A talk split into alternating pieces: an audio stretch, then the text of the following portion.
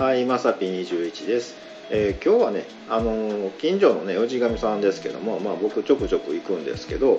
まあ、神社の方とお話ししてて、今日の午後か明日の午後ぐらいやったら、割と空いてると思いますよっていうので、まあ、密を避ける意味もあって、今日ちょっと行ってきたんですけど、まあまあいい感じに空いてまして、えー、とご祈祷の方も、えー無事していただきまして、あのーおみくじを引くとね、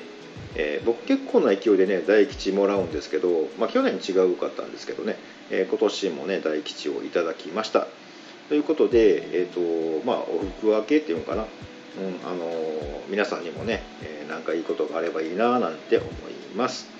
今日はまあ皆さんお正月であんまり聞いてないと思うのでさっさと終わらしちゃいます。ということでまさぴ21でした。ではでは。